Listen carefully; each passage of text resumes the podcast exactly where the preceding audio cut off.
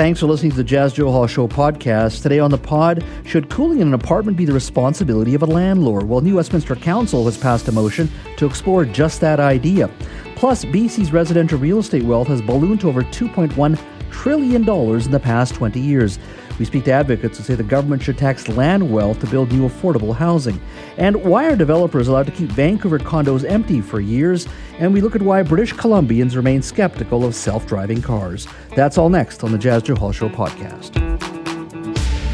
Let's talk heat, or more importantly, staying cool during the summer. This summer, of course, we heard the BC government would be providing 8,000 air conditioners to medically vulnerable low income households over the next three years. We also heard news reports which showed frustrated tenants from multiple buildings around the Vancouver area being told by their landlords they wouldn't be able to install air conditioning units because of the impact it would have on the suite.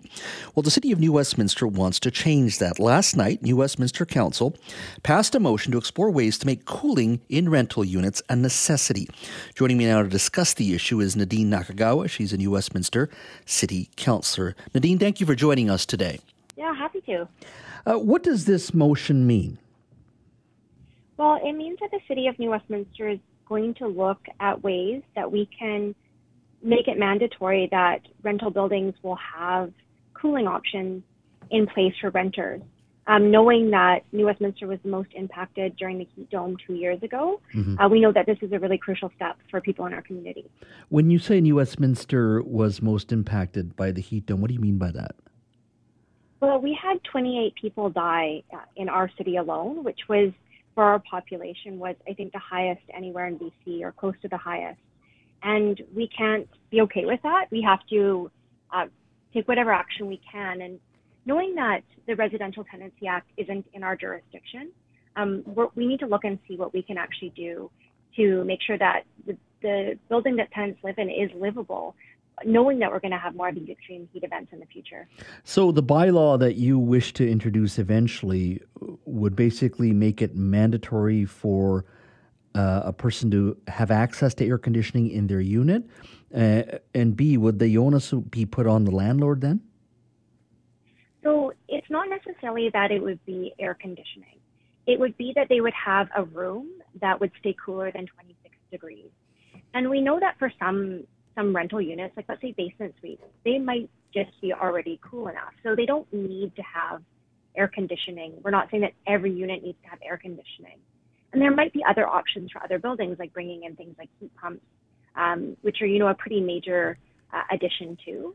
So it's not being too prescriptive about what it means, but it's saying that there should be a room in each unit that, that is under 26 degrees. Um, and we know that that's essential because even though the city is doing everything that we can to prov- provide uh, like cooling centers or our uh, emergency uh, responses is trying to uh, encourage buildings to have a cool room in the building as well. All of that is really great, but not everyone can leave their unit to access those spaces. So making sure it's in the spaces. Mm-hmm. Um, and so we'd be lo- we'd be looking at, at that as an option. Are you in in many cases we've been hearing over the summer that uh, with the government provincial government announcing that they were going to make eight thousand air conditioners available uh, to vulnerable low income households in, over the next three years. There were reports that um, tenants, some of them were told by their landlords they wouldn't be able to install the air conditioning units. Uh, and I'm assuming the landlords are ex- uh, were concerned about the impact on the property itself, how the, how they would be installed, that sort of thing. Um, now, as you said, the tenancy rules are provincial, not municipal. How does how does a bylaw in New Westminster get around that in, your mind? Well, that's what we need to look at and see. Uh, New Westminster has a, a history of being creative in finding solutions for tenants. An example of this is that we brought in a bylaw to prevent, prevent against renovictions that was using business licenses, and it was very effective. It stopped renovictions in their tracks, essentially, in our municipality. And the province later took that up. But you're absolutely right in saying that. Uh, you know, I've been hearing this from tenants as well in my community that landlords are saying that they can't install an air conditioner, um, that it'll impact their tenancy. I know myself, I have signed a tenancy agreement that prohibits me having an air conditioner. And there's a lot of rental units that, like, I used to live in a bachelor unit and I just had a sliding glass door. A standard air conditioner wouldn't work in that. So there's a lot of reasons why that program still left gaps for tenants. And we're trying to address that and you know, you asked me earlier if this is putting the, the onus on landlords. Well, it's putting the onus on landlords to provide a livable unit for tenants. And just like in the wintertime, they have to have access to heat, just like we have access to plumbing and water. We are saying that cooling is a necessity to life now. That's just the reality that we're in. And so, yes, landlords should have responsibility for that as well. Uh, uh you know, when you look at the temperatures, uh, you know, 35, 36, 37, 38, certainly in the interior, uh, those those temperatures go very high. We're a bit more temperate, but we hit high numbers as well when it comes to temperature. Um, some would argue that eventually you are going to need some type of cooling system. We just can't rely on, you know, maybe a heat pump. But you know, there's there are going to be people who need the traditional air conditioner of some sort. Do you think this should be legislated though on a province-wide uh, uh, level? That look, uh, landlords should be responsible for a cooling system just like they're responsible for providing heating. Yeah, I absolutely, I absolutely agree with that. And you know, you and I talked about this some months ago when a motion to that effect came to the Lower Mainland Local Government Association conference, mm-hmm. and it wasn't supported by the municipal councillors from around the Lower Mainland to ask the province to do that. So this motion that my colleague Tasha Henderson and I brought in was really in response to that. Well, if we're not going to ask the province to do something collectively as city councillors, we're going to do something in our own municipality. But I do think that this needs to be province wide because we are not, it's not just that New Westminster is the only community impacted by this. Um, tenants all over BC deserve the right to livable housing. Uh, why do you think the motion before the low, lower, lower Mainland Local Government Association failed in your mind? Well, there's a few things that I can tell you for sure. One is that tenants are underrepresented at local government. Um, I myself am the only renter on my city council in a city that is almost 50% renters. You know, and the arguments that I heard on the floor were the concern about how much this would cost landlords. And, you know, that is a fair question to ask ourselves. And we know that it costs some tenants their lives. So, you know, that is, that's the argument that I heard. I know what my priority is, and that's making sure that people can survive extreme weather events. Um, and hopefully, again, once once we're able to explore what this would look like in New Westminster, hopefully other municipalities can pick it up as well, and hopefully the province will see that this really is the route to go. Do you see that motion uh, being revived once again uh, and brought forward next year? Yeah, certainly. I think it's worth having the conversation and again and again because you know this summer was moderately hot. We don't know what next summer entails, so um, as we see more and more climate events around our region and the province and the world and really feel the impacts of those ourselves for our neighbors, you know, on the news, I think we build empathy and we start to understand the scope of the problem um, and what those impacts will be on people. So I hope that people start to change their mind and see this as a really essential piece of work. So the motion that was approved yesterday, how long before it comes back to council, the conversation continues, and even a potential bylaw? How long do you think that will take? I can't tell you for sure. I know that um, at the City of New Westminster, we love to task our, our staff with challenging and unique work.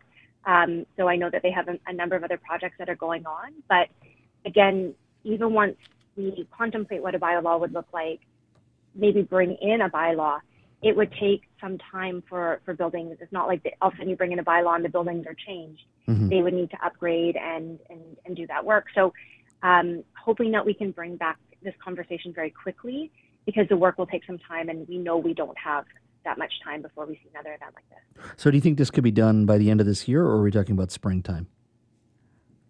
I hope I, I would hope it's by the end of the year because again, by the time we implement it will be springtime. Um, I, I, don't think we'll see the buildings upgraded by next summer just because these things do take time. So the sooner we can get this conversation going, the better. And to confirm, you're the only municipality that you know in Metro Vancouver that's doing this right now. Correct. Um, I know that uh, Christine Boyle in the city of Vancouver had encouraged some of similar work, and there is one municipality in Ontario that's looking at it as well. Um, but we are we are the first to to actively contemplate this. Nadine, thank you for your time. Always enjoy our conversation. Uh, look forward to chatting with you soon. Yeah, sounds good. Thanks so much, Jess. Driverless cars may evoke images from sci fi films to Saturday morning cartoons, but the prospect is hardly remote today. There are cars that already operate with minimal human assistance after all. Several companies like Tesla, Google's parent company Alphabet, and Amazon have been piloting these vehicles in cities across uh, North America for many years now. Now, proponents say driverless vehicles could reduce the stress of commuting, lower the number of accidents, and make traveling more sustainable. But critics have also raised concerns about safety risks to uh, to cost, their potential to hurt the environment by making car travel actually easier. So, what views do British Columbians have of self driving cars? A new UBC study asks that question. Joining me now to discuss the issue uh, is uh, Mr. Gurdiljot Gill, civil engineering and PhD candidate at UBC and author of the study. Mr. Gill, thank you for joining us. Yeah, I just thank you for having me. Yeah, so what are the uh, people's views of EVs? What did the study tell you? Well, uh, so uh, we wanted to find out that there's lots of research about potential owners of these vehicles, but not much about other road users who need to interact with these vehicles if they want to share the road. Mm-hmm. So we wanted to find out how these other people feel. As it turns out, 41% of the BC population, mm-hmm. they are very skeptical about uh, self-driving vehicles. And I should mention that this is not what they reported. We observed this because people could report higher because they want to be perceived as pro SDVs. Mm-hmm. So this is observed number. So 41% of the people are skeptical about this. But on the other hand, 34% of the BC population, they are actually optimistic about this. And to clarify what I mean by skeptic, mm-hmm. it means that these people believe interacting with a self driving vehicle is actually less safe than a similar interaction with a human driven vehicle. So that's, that's exactly what we wanted to measure. Uh, how many participant, participants uh, were, were part of this study? Oh, 1,133 participants mm-hmm. from BC. So, what what's your takeaway overall from from this interaction with these 1,100 participants? Uh, uh, do you think at, at, its core the, the the the anxiety is still there in regards to safe, safety, though? Oh yes, oh, it's a very interesting point. You mentioned anxiety. So remember, I talked about skeptics and mm-hmm. optimists. So we are measuring this bias people have. It could be either against these vehicles or it could be in favor of these vehicles. So what we found is that the biggest driver of this bias is actually people's emotional reaction to these to this new technology. Mm-hmm. So people who are anxious when they think about developments in self-driving technology, those people are more likely to be skeptical. And people who are enthusiastic about these developments, they are more likely to be optimists. So this is the key driver. So people are not thinking about the benefits. It does not take a lot of rational thought, but mm-hmm. it's just the emotional feeling, the gut reaction they have to these vehicles that is driving a lot of their perceptions and their support for policies. I'm curious, was there a difference in age groups in regards to people's views and perceptions uh, of self driving cars? Yeah, so uh, as you might expect, people who are older, they have a negative perception of these vehicles. Mm-hmm. Yeah. Uh, I'm curious if I'm uh, uh, uh an MP or an MLA in order to look at your study, what, what should I take from that? Because part of technology, as you know very well, is is there is that trepidation. I think your your your your, study kind of uh, sh- you know shows that uh, mm-hmm. when it comes to public policy you know how we build laws around you know self-driving vehicles uh, you know you have to include safety and all those types of things and mm-hmm. uh, uh, in regards to that uh, what should elected officials who want to draw a public policy on self-driving cars in our streets what did what should they take from what what, what the study says today yeah uh, again interesting question because this actually motivated the whole research because we were not looking this other side of the story. All mm-hmm. these other road users, are they going to be accepting these new vehicles?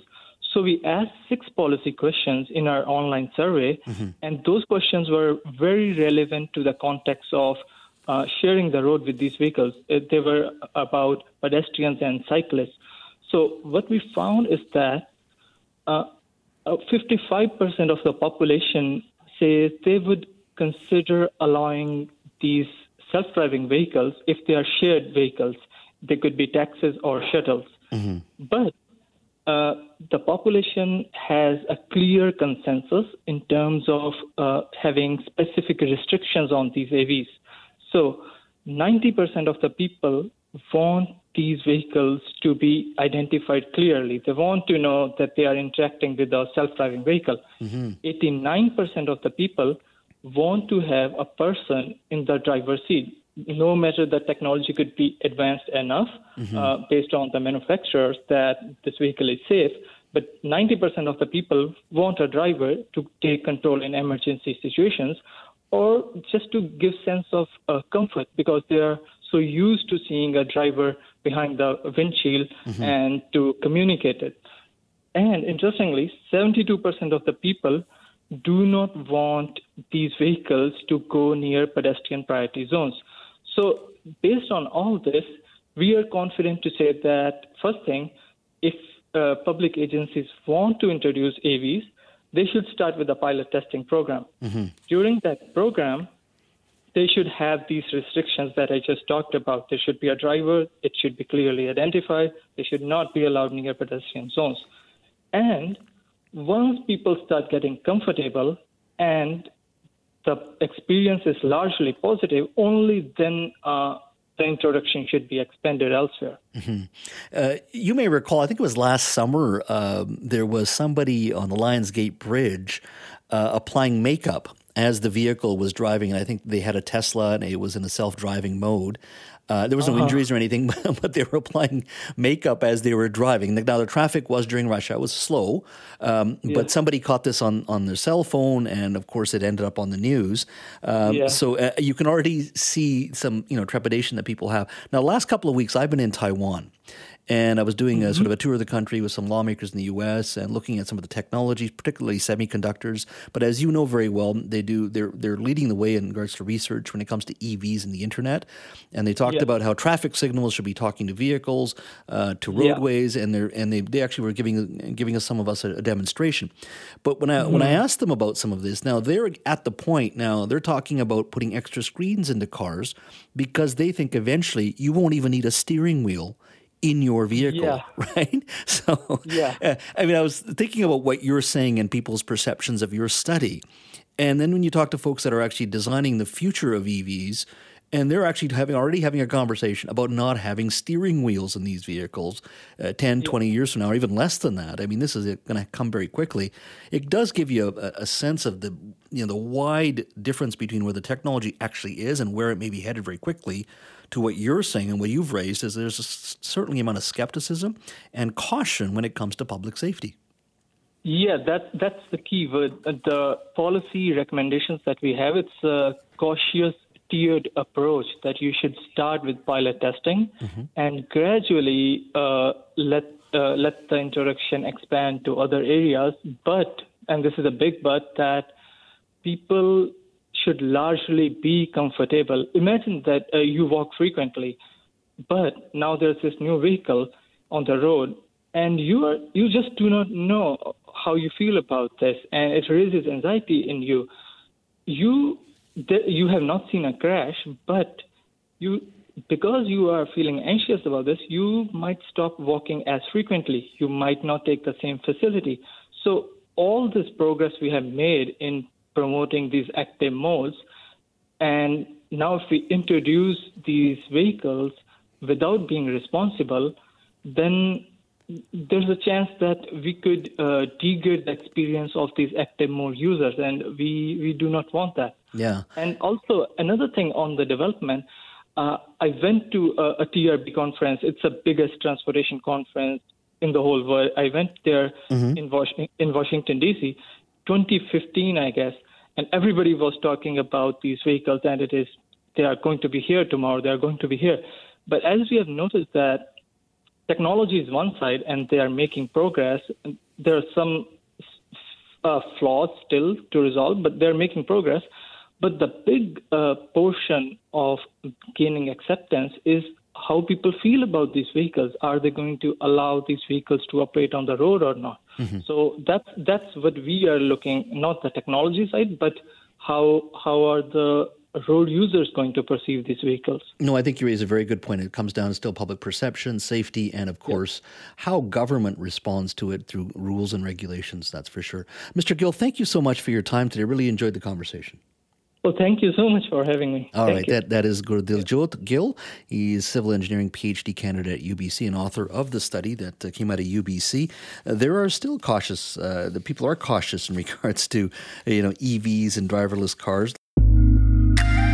I'm not sure if you uh, picked up today's Vancouver Sun. In there is a really great story by uh, Dan Fumano, the uh, city columnist uh, for the paper. And what the article basically says is that some Vancouver developers have held condos empty for many years, up to five years in some cases, waiting for deep pocketed buyers, so not putting them up uh, on the market. Uh, joining me now to talk a little bit about um, this practice is Dan Fumano from the Vancouver Sun of the Province. Dan, thank you for joining us. Hey, thanks for having me, Jas. So, walk me through this. How would the process work here? So, essentially, you know, since back in 2017, Vancouver has had this empty homes tax, mm-hmm. right? Mm-hmm. Um, you know, it's assessed as a, a, certain percentage, and the percentage has changed a little bit over the years, uh, but it's a, a, certain percentage on the uh, home's assessed value if the home is empty for mo- for more than half the year. And ever since the idea was first floated in Vancouver, and Vancouver was kind of one of the uh, first jurisdictions in North America to do this. It was, I believe, it was the first in Canada. Um, since the first idea was, uh, you know, first publicly suggested back in 2016, mm-hmm. the local development industry said if you're going to do this, you should exempt uns- what they call unsold inventory or standing inventory. Mm-hmm. So this is if you build a condo development with 100 units, and at the end of it, a couple of the units haven't been sold yet and they're still sitting there empty and they haven't yet been sold, the development industry was saying these should be exempt from the empty homes tax. Um, but they weren't exempted, they were included, uh, which wasn't as much of an issue for the first three years of the tax because there just weren't a lot of unsold condos. Mm-hmm. Uh, or at least, you know, that was that was kind of what we heard from the city uh, over the years. Then this year, it's a bit of a different market. And when city staff came to council earlier this spring, um, they had recommended, they said, you know, now things have changed and they're due because of rising interest rates, changing market. Uh, it sounds like there are more unsold condos when projects are finished. And the development industry is saying that if we don't create a new exemption, to exempt unsold condos going forward, mm-hmm. it could discourage development here. If if if people see um, that as adding risk to their projects, they may just not build the projects, or they could build them somewhere else. Right? They mm-hmm. if, if if Vancouver doesn't include this exemption, they can build it somewhere else. And the province's speculation and vacancy tax, which is kind of similar to Vancouver's empty homes tax, it came in afterwards. It does include an exemption for unsold inventory. Mm-hmm. Um, so anyway, so the city staff recommended to council earlier this year you could create it. You could create it with a time limit. Say, you know, if the unit isn't sold for uh, a certain amount of time after the building is completed and it gets occupancy permits, um, then eventually maybe it gets hit with the empty homes tax. But council decided to create the exemption and create no time limit going forward. So that's kind of the background that brings us where we are now. So, so going forward, mm-hmm these uh, these unsold units will no longer be hit with the tax. So, in this case, a, a developer could hold on to those unsold units uh, until they feel that, look, the market's going to come back. And as you said, in this market right now with higher interest rates, you may want to wait another year or two and, and get a, a much higher price.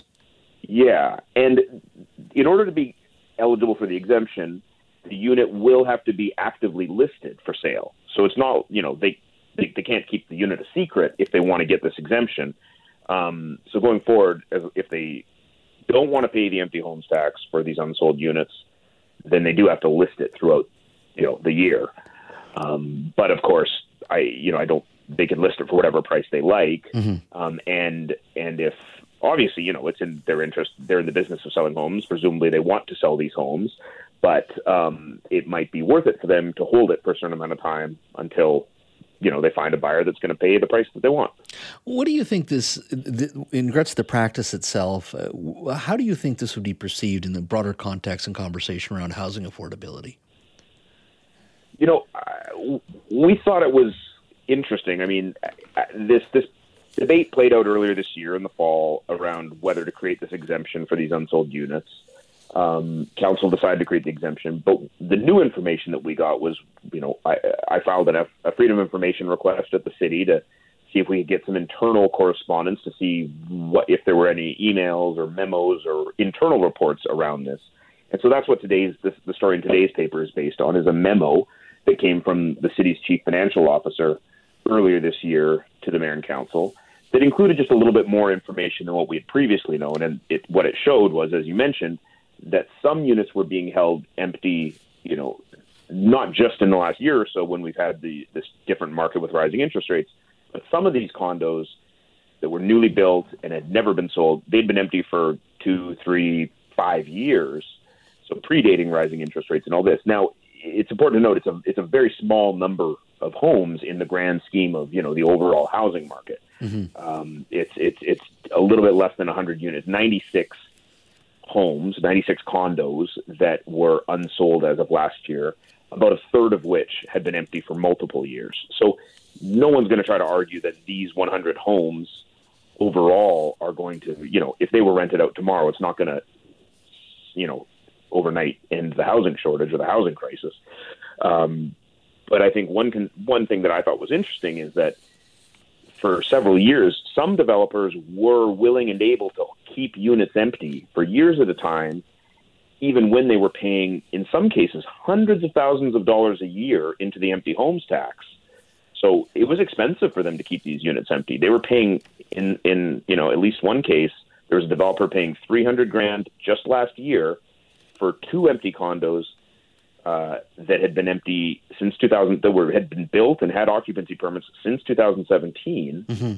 and so i guess you know th- this was a cost of doing business they were able to keep them empty and pay 300,000 just last year and i'm not sure how much in previous years but presumably hundreds of thousands over several years um, and all of that money previously went into affordable housing the city's affordable housing initiatives, right? All of the empty home tax money goes into affordable housing programs. Mm-hmm. And so going forward into the future, if developers are building new buildings this year or next year with unsold units, it's going to be less expensive for them to hold those units empty. They're not going to have to spend tens or hundreds of thousands of dollars on the empty homes tax, which then goes into affordable housing because of these new changes. Mm-hmm. City, in your sense at City Hall, I mean, are they look? The, you you want developers building at the end of the day, and you do have to work yeah. with the, with the community, yep. and, I, and I understand that. But yep. there, there is, as you cover, and you cover this extensively, there is a desperate need for more housing in the city. I mean, do you think uh, it seems like council's stuck in a between a rock and a hard place where they want to at least oh, placate yeah. the industry at the same time they realize yep. this does not look good. Well, it, it's tricky, and I mean that was you know that that, that was the rationale that uh, the ABC majority on council gave for creating this exemption. Uh, you know, the mayor Ken Sim was very clear. He said people who build housing they can build it anywhere. Capital is mobile. Uh, if Vancouver makes it too difficult or too onerous, too expensive, too risky to develop housing, these people can go build housing somewhere else in a different part of Metro Vancouver, in a different Canadian province, in a different country, right? And ABC has been very clear. Their priority is to get more housing approved, get more housing built, get more housing. And so, you know, we we talk to people in the development industry, and you know, the, there's some of them are quoted in the story in today's paper, and in some of our earlier stories about this, where they said that if this exemption was not on the books, if developers were afraid that they were going to be on the hook for hundreds of thousands of dollars, millions of dollars in extra taxes on units that potentially take longer to sell, mm-hmm. um, that it's going to discourage people and they may just not pursue projects in Vancouver. And so that is, yeah, as you say, that's kind of the, the tension and the balance that they're, you know, trying to find the, the right balance. Trying to balance. My final question to you, know, you cover City Hall. I mean, you know, Ken Sim and the council want to get more houses built, and I get all of that. Do, do you think uh, the bottleneck at City Hall is being dealt with? And I, I don't mean to, you know, single out Vancouver. Other municipalities mm. have the same issue. Are you seeing anything? Are you hearing from folks that say, "Look, that we are seeing some changes with this new council. Things are getting a little bit easier in regards to getting in there, getting projects approved, and, and start building. I'm I'm not sure. I mean, we do continually hear from the city, and this goes back a few years. The city has said that they know that uh, red tape is a problem. They want to improve efficiency. They want to speed up permitting. They want to make things simpler. And um, there is a, you know, the, the, this is an ongoing thing, and there's going to be more policies coming to council in the coming uh, months and years of this term. But um, but it, it, it may be a little early um, to say. I'm not sure. And uh, yeah, you'd have to talk to people directly in the development industry. I'm not hearing people say that, you know, things have changed. It's been less than a year since the last election, right? So this new council, you know, is less than a quarter into their mandate. Um, I don't think we've heard of a big overall, but there is an important suite of changes. Um, it won't change everything, but that's supposed to simplify building in low density areas. That is coming to council in just a couple of weeks. It's going to be one of their first meetings after their summer break developers do say that one is significant, but I mean, again, it takes so long to really find out the the effects of these of, of, of, these changes. Yeah, and I think that we're going to have the mayor on next week. We'll we'll talk to him about that because I think that's yeah. one of the big promises he made. That's for sure. I'm not going to hold you and accountable. Certainly one of his top priorities. that is true. Yeah. Dan, thanks so, so much. Will want to talk about that. Okay, thanks, Jeff. Let's talk a little bit about water and water rights. Uh, now, you've heard a lot uh, about farmers uh, during uh, the wildfires. Now, I was away during that time, but I recall reading stories about farmers, of course, um, needing help in regards to feeding their livestock during um, the wildfires uh, in the interior, but it is an issue that is still ongoing. Uh, something that was reiter- reiterated to me today as I was watching a YouTube video in regards to uh, farmers in the interior uh, absolutely angry about the lack of access to water. Joining me now to talk a little bit about the issue and the potential impact to us here in Metro Vancouver region is Ian Paton. He's the Shadow Minister for Agriculture and Food uh, with the BC United Party. Ian, thank you for joining us. Good afternoon, Jas. Good afternoon. Now, walk me through what is happening in the interior in regards to farmers and their access to water. Well, Jas, I've traveled a good portion of BC this summer to drought uh, laden areas that have been affected, uh, farmers and ranchers, not only by drought, but fire, mm-hmm. uh, flooding, all those things. Um, you know, the drought has been horrendous all the way from Fort St. John, Dawson Creek down to uh, Vanderhoof, uh, Williams Lake, etc. So what's happened is um, there's a total lack of feed for, for livestock for these ranchers to get their cattle through the winter. But uh, to make things even worse, in many parts of BC now, government is sending out these guys, uh, you know, basically in police type uniforms, carrying guns, uh, that are saying, "Hey, sorry, pal, uh, it's August, whatever. Shut down your irrigation. Uh, no more irrigating for for the farmer or the rancher." So, what in the world is has happened to agriculture in this country, where government is now shutting down? They talk the talk about food security, but they're going to farmers and ranchers and saying, "Shut down your irrigation. We don't need that happening." And this is feed that's being grown to produce uh, beef and, and lamb and milk and all these different things uh, that we eat every day in our grocery store. So, how, but I mean, I'm just trying to use a, a healthy bit of common sense here. You have to irrigate your, your um, uh, you know, your, your the, what you're growing there. How can you just stop? I mean, I, I don't understand. Somebody in government's got to say, wait a minute here. They do have to water what they're growing. That's the nature of what they do. How can you just stop it? Absolutely. This is, you know, as, as the shadow minister, the critic for agriculture, and, and Jas being uh, a farmer pretty much my whole life, I understand what it takes to grow crops. And the minute you take away water from, you know, let's face it, there's climate change. Our summers are drier and drier and drier than we've ever seen before, even here in the Fraser Valley. If you're a farmer in the Fraser Valley or anywhere in BC, if you don't have an irrigation system, you're out of business. So it's so important. Now, Jas, let's talk about this. You're not going to believe the email I just got um, 30 minutes ago. Mm-hmm. They've suddenly told farmers in Chilliwack and Abbotsford that if you're on a well system or drawing any water from a creek or a river, that you're to cease using water or cut back by 50%. A dairy cow will drink 100 liters of water per day on a hot summer day. And, and are you kidding me? Telling farmers that they they they can no longer water their their livestock. Wow. I'm I'm, try- I'm still trying to get wrap my head around this for a second. So you got this email what 30, 30 minutes ago? You were saying 30 minutes ago from a good buddy of mine up in uh, Chilliwack that's a dairy farmer. so. It, this is not just an interior issue; it's now sort of seeping into into the Lower Mainland as well. Exactly. It's it's leaked its way down into uh, the Fraser Valley. So I'm trying to wrap my head around. Sorry, I'm trying to understand. These are farmers that are, in the case of the interior, I was understanding it's alfalfa and many other things that they're growing that ends up feeding animals that leads to, as you say, dairy uh, dairy cows being fed. So for milk and for yogurt, this, that this is what all this leads to. Where is this water coming from in the interior that they so desperately want to preserve? Like where where are these farmers getting the water from?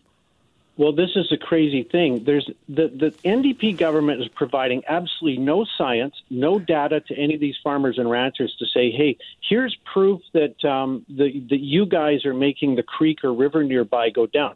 Now, let me tell you, these guys are not pumping water out of the creek or the rivers or the streams. They're pumping from uh, 200 foot deep wells on their own property that they paid for. So tell me where the correlation is between pumping out of a well to irrigate your crops on your own property, uh, which is a quarter of a mile or half a mile away from the stream. It, there's no data, there's no science that, that the farmers are causing any of these streams or rivers to, to lower their, their levels this time of year. They're obviously being lowered by the drought that everybody else is seeing. So what happens next year? I mean, this can't continue. I, I'm still trying to wrap my trying to understand why government would do this. What happens next now? Well, the thing that frustrates me as a farmer myself my whole life, Jas, is agriculture used to be really at the top rung of the ladder in Canada back in the you know the 20s, 30s, 40s, 50s. Now it's like agriculture doesn't even matter to, to politicians anymore, and that has got to change. You know, if we want to talk about food security and start growing food for our people right here in British Columbia, you know, you've got to have common sense and let farmers irrigate their crops. Uh, you know, and, and, and give them compensation for things like fires and floods. You know, uh, it, has got to get back up to a, a, a, a, thing of importance in this province. So, uh, you know, farmers are not political people, but you never want to poke them. And my, my guess is this is really uh, going to have a lot of folks pretty angry pretty quick. I mean, uh, is that your sense in the interior? Oh, my goodness. Uh, I'm getting calls, uh, you know, Jas up around Westwold, uh, Falkland, um, you know, Douglas Lake area up towards Kamloops. There's meetings uh, took place on August 18th. The farmers and ranchers got together to talk about this. There wasn't one person from government showed up at that meeting. There's another meeting coming up this Saturday, and I'm hoping, even though I've got family issues going on with a wedding on my farm, I'm hoping to get up there and attend the meeting in Westwold and listen to the plight of all these farmers up there on the uh, Salmon River up around Westwold. So, do you think uh, you were mentioning um, the email you just received half an hour ago from Chilliwack? Do you think there's going to be more of these stories in the valley as well now, or they're just basically, basically told don't irrigate your crops? Well, not only don't irrigate your crops, they're basically telling dairy farmers, and I mean, dairy farming is big now in the Fraser Valley. There's not that many dairy farms left that are milking you know 60 70 year cows. I mean these dairy farms have 200 head of cattle mm-hmm. 500 head you know even a thousand head of cattle that are all drinking water potable water all day long. So how could you possibly tell dairy farmers that are producing food for us that um, you know you better quit wa- uh, you know providing water for your cattle to drink? And i just want to clarify this is a mandate coming from the provincial government only or is there is, is there an overlap with the federal government as well? No strictly uh, provincial government all right. And I, am going to send you that information, Jas. Yeah, it's, please it's do. It's unbelievable that um, that they should be so naive to tell farmers and ranchers quit irrigating your crops, and now they're telling dairy farmers quit uh, providing water for your cattle. That is just ridiculous. All right, we'll we'll we'll follow it here and hopefully get the Minister of Agriculture on tomorrow, or even um, by the end of the show, we'll, we'll uh, effort at that I'll, for sure. So, uh, Ian, uh, Ian, thank you for your time. I really appreciate you raising this issue. We'll talk very soon. Great, thanks so much, Jas.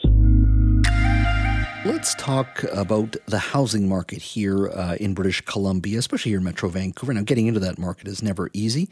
The explosion of uh, housing prices has become a massive source of inequality, which can be addressed with progressive property tax reform, according to new research from the Canadian Centre for Policy Alternatives. Now, the centre says that BC's residential real estate is, uh, has ballooned to over $2.1 trillion.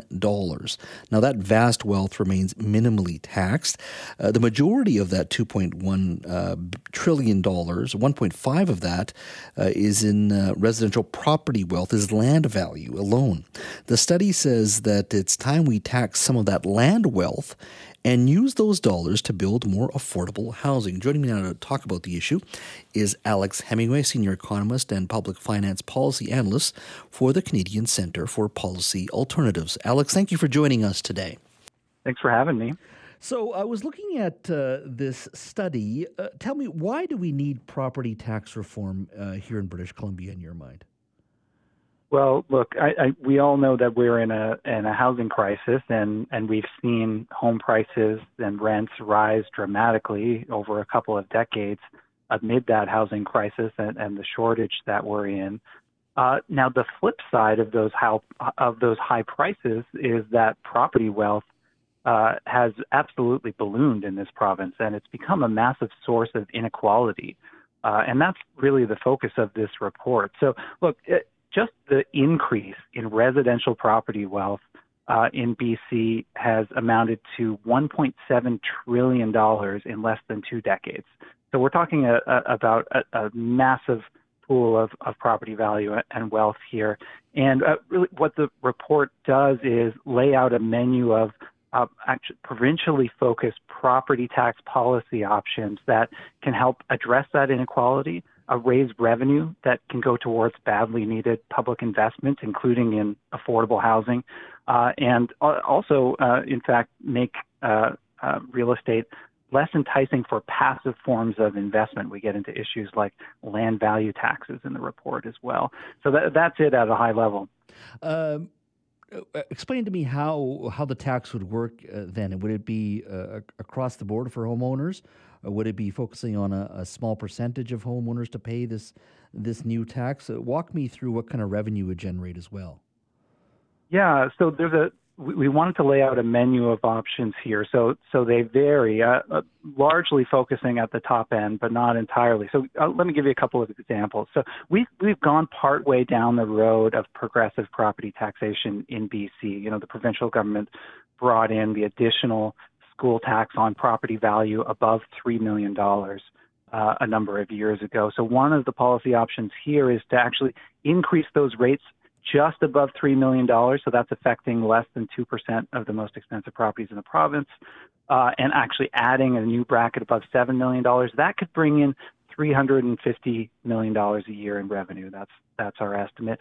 Another, uh, just to give you a flavor of one of the other options uh, that we propose here is actually taxing the total real estate holdings of large landowners rather than taxing each property separately. So you might own a dozen or or 50 you know five hundred thousand dollar million dollar condos and not be affected uh, by uh, that additional school tax above three million. But if we tax the total holdings, that would get at some of those larger landowners as well. So that's one of the options we explore in the report. There, you're looking at close to a billion dollars in, in revenue potential. Mm-hmm. Uh, what do you say to the argument from people who I'm, sure are listening right now? Wait a minute here. I, I put the down payment down. I saved for that down payment. I spent a lot of my life paying off that mortgage. And yes, property taxes have, uh, sorry, property values have gone up in that time. Uh, but uh, why am I being taxed for something I've already paid for? I have no control over that land that's going up. Uh, why should I be hit? Yes, it's a small percentage of folks that may have $3 million homes or whatever it may be. Uh, but why should I be taxed when I've already you know, I've I've I've put the hard work in. I've I've paid off my home. Well, I think yeah, it's it, there's a, there's something interesting to unpack there because there's the hard work and then and there's the the land value increase through no fault of my own. So there's a bit of a tension between those two points, and I think that's uh, important to get at. I think many uh, folks in British Columbia who have been lucky enough to become property rich understand that that those land wealth gains have been a stroke of luck. You know, that, that's where the value increase is coming. It's the value of the land. It's not improvements to the to the buildings on the property. That that's not where it's coming from. Uh, many folks understand uh, that that's like winning the lottery, and that's unintentionally come at the expense of others. Uh, with high housing prices, with growing inequality, and that's having a corroding effect on the social fabric. So I, I, I fully acknowledge it's not an easy conversation, but when we talk about, you know, uh, wealth transfers on the order of uh, you know a trillion, trillion and a half dollars. That's so massive that it's a conversation that we have to have.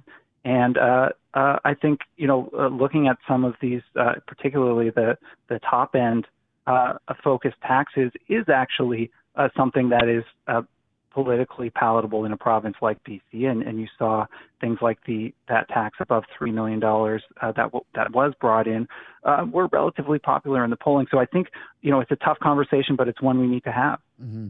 Now, I think in the report there was also a suggestion of applying a progressive property tax bracket at a lower threshold, so one point five yep. million dollars to cover, I guess, a greater portion of residential properties. Now, one point five million is probably a starter home, a single family home in the suburbs these days. Um, uh, do, do, you think? I mean, at, at, the at this point, when we talk about this issue, is this remotely palatable? Do you think like any elected official is going to take this on? Because I, I, mean, uh, people already like complain about property taxes. We've certainly in the last year or two they've gone up significantly compared to previous years post COVID. Um, you know, how do you sell this to the public? It's going to go. Wait a minute here. I pay my property taxes. You're telling me now I have to pay a little bit more because my land values have gone up significantly in the last twenty years. Yeah, look, I, I think there's a there's a few things to say there. Uh, when we talk about the option that starts at 1.5 million, yeah, that's that's broader base. That would affect about 12 percent of of BC households, so it's still the top end, but it's it's a, it's a lot of folks. Uh, and one of the points that we put forward there is that you know for folks who are uh, uh, property rich but cash cash flow limited, mm-hmm. Uh, this can be a deferrable surtax, right? So that this can be deferred until the sale of the property, till those big value gains are realized. That that's one way of approaching it. But we also have to realize, and I think just an important piece of context here is that as property values have skyrocketed, uh, our property tax rates, our rates on assessed value, have declined dramatically uh, in this province, in the high value centers, particularly in places like Vancouver. That's how we get to a situation where the property tax rates in Vancouver, but as a result of the way that we design the property tax system, are uh, near the lowest in, low, uh, in, in North America. And that has some negative consequences. That that increases the inequality. It essentially means that we're locking in those land wealth gains. We're never going to talk about uh, redistributing that, even though that uh, you know land wealth gain com- uh, comes from uh, collective efforts of a thriving city, of public investments in infrastructure. That's where land value comes from, as opposed to the to the building value. Uh, and having low property tax rates, ultra low rates as we have, also makes real estate particularly enticing for passive investment. I mean, if you think about it, there are very few investments where as uh, the value of the investment increases, the property tax rate decreases. And that's how our property tax system works. That's a problem as well, and it spills over in, in, into the housing crisis. Why are, why are our property taxes low in, in, in your mind compared to other cities? How did we get here? Yeah, it's a, yeah, it, it's a, it's essentially a mechanical effect of the way the property tax system works. So if you think about how other taxes work, income tax, sales tax, we set rates and those rates apply as people's incomes and uh, uh, expenditures vary. With property tax, those rates are changed every year. So as uh, property values increase, the mill rate, property tax rate, is decreased year after year to ensure that revenue doesn't uh, uh, go beyond whatever the city has said it's planning to to mm-hmm. spend that year. Now, what we're saying is, you know, that has a negative effect on inequality. Also, if you brought in a little uh, extra revenue, perhaps focusing on the top end, you can put that money uh, directly into uh, badly needed investment in affordable housing. So you can uh, address the problem from both sides in that sense. Now, the various levels of, property uh, tax increases that you've talked about will raise, you know, dollars from 356 million to a billion. You were mentioning in our conversation, even more uh, depending on what the threshold is. Uh, ultimately, this money would, one assume, go towards building more affordable housing. Um, is the problem if, if supply is the issue in regards to building more affordable housing ultimately, if that's the ultimate goal, uh, one could argue that look, we're, we're in this position because the federal government and the provincial government to a certain degree, but mostly the federal government, got out of the affordable housing business um, in the 80s and early 90s in, the, in regards to their fight against the deficit. Uh, in the 1970s, I think we peaked early 70s in regards to home building in this uh, country at about 220,000 homes nationally. We're still in and around that number many decades later, which of course shows how far behind we are. Should we not be focusing on that and get the governments back into the house building business, or at least subsidizing affordable housing, the building of affordable housing, rather than worrying about these property tax increases uh, that sometimes, as you know, when these things go into general revenue, can get lost with uh, pet projects that politicians want to have. Well, instead, the federal government should be involved and focusing once again on getting more houses built. I think it's a it's an important question, and, and you know I've published other work on, on the housing crisis. The housing crisis is is complex, and absolutely to bring down housing prices and make housing more affordable, we need to massively increase public investment in non-market housing. We need to increase the overall housing supply, dealing with you know mun- municipal level zoning roadblocks uh, that have been uh, suppressing housing creation for decades. Those are key elements of it. The property tax reform question serves a related but distinct purpose. It can help in terms of uh, uh raising some of the revenue for that investment. Uh, it can help by uh, reducing passive investment in in real estate when we talk about a land value tax for example. Uh, but fundamentally, and this is really a focus of the report, uh, we're talking here when it comes to property tax reform about addressing that accumulated massive inequality in land wealth uh, that's occurred as we've seen uh, property values run up by 1.7 trillion dollars in two decades. You know, if we uh, make some real progress in terms of building housing and can flatline prices for for years to come, that would uh, represent major progress on affordability, uh, but we would still have had this massive transfer of wealth take place uh, and significantly increasing inequality in the province, and that's something that we need to uh, address as well. Excuse me, and I think it's a conversation that we need to have. I'll just quickly note one of the uh, uh, other proposals that we put forward in the report is that ahead of the next provincial election, we ought to, as British Columbia, convene a citizens' assembly on land and property tax reform because these are difficult uh, political questions. There are trade offs to these policies, but it's a conversation we need to have if we're serious about addressing inequality and about uh, addressing the housing crisis. Alex, as always, thanks for your time. Thanks so much, Jeff.